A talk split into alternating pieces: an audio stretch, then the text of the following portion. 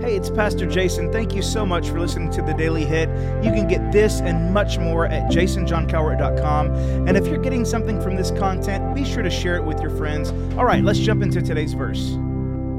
For the hit today, we're going to dip into some Old Testament, 1 Chronicles 16:11. The Bible says, "Seek the Lord and his strength, seek his presence continually." This is something that I think people fail to understand when it comes to prayer and how we engage with God on a regular basis. I know the Bible talks about going into your prayer closet and having those quiet moments. And listen, I think you should do that. You know, I think everybody should get away and just have moments by themselves with the Lord where he can speak and you are in an environment that's distractionless so you don't get sidetracked, and especially people like me. I mean, it's like I have a very hard time staying focused on one specific thing, and partially it's because my mind is going like a million miles a minute every 5 seconds, and, you know, I'm thinking of this and I'm thinking of that, and I'm trying to multitask, which everybody knows how multitasking, it doesn't really work, but you know, you do that, and so it's so easy to get your thoughts and just it's craziness and it's chaos sometimes, but there should be moments just like when Jesus would steal away into the wilderness, or he'd get away from everybody and just have those solitary moments with his Father. We need to be doing that. And so whether for you that is a prayer closet or that is your commute to work every day, like you get 30 minutes on the way into the office or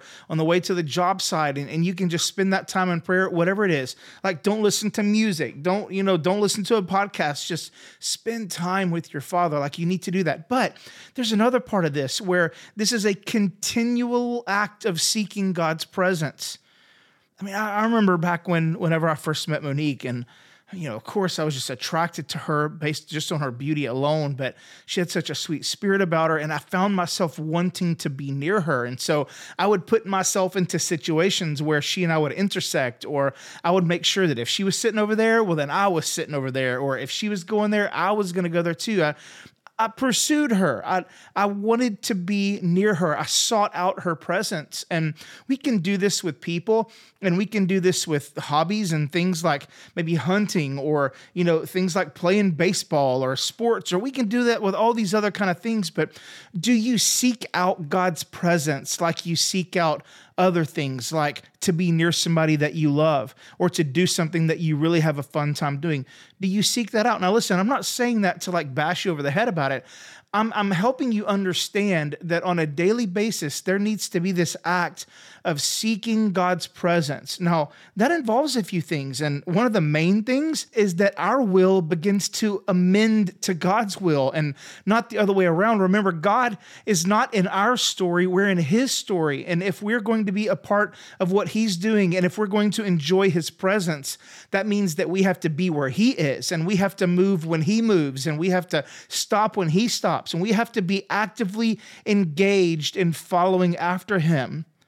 You know, sometimes that can be difficult. And I think it's beautiful in this verse that we get some answers to that too. Not just seek the Lord, but his strength. You see, there are a lot of times when it comes to prayer, when it comes to living the Christian life, when it comes to being a father or a mother, or when it comes to being a good spouse, that it's going to be difficult to follow. You're not going to be able to do it in your own strength. You're going to get weak. And you know what? Let me just let the cat out of the bag. Sometimes you're going to fail, and you're going to fail miserably. But you're not trying to seek good enoughness. You're not trying to seek perfection. You're not trying to seek all these things that you think are going to complete you and make you whole again. You seek the Lord. And when you don't have the strength to do it, I got good news. When you seek the Lord, you seek his strength as well. And if you're near him and in his presence, what happens is whatever you're missing, whatever you're lacking, wherever you're not enough, wherever you're too weak to handle it, God is enough. He's strong enough. He's mighty enough. He's powerful enough. He is enough. But it takes us seeking the Lord, seeking his strength, seeking his presence. Are you doing that today? Did you wake up this morning with the mindset of, my God, I hope I can make it through today without beating somebody up? Or did you wake up in the morning and say, you know what, God, with everything I am today, I'm going to seek you. I'm going to seek your strength. I'm going to seek your presence. If you haven't made that decision today, I invite you right now, stop what you're doing and read this verse with me, 1 Chronicles 16:11. Today, Lord, I'm seeking you. Today, Lord, I'm seeking your strength. Today, Lord, I'm seeking your presence continually. Thank you so much for listening today. If you have any questions or comments, maybe a verse recommendation, I'd love to hear those. Or if you want to financially support this podcast, visit jasonjohncowart.com. And if you're in the Northeast Houston area and you're looking for a great church home, we'd love to have you at Freedom. Visit freedomdl.com for more information.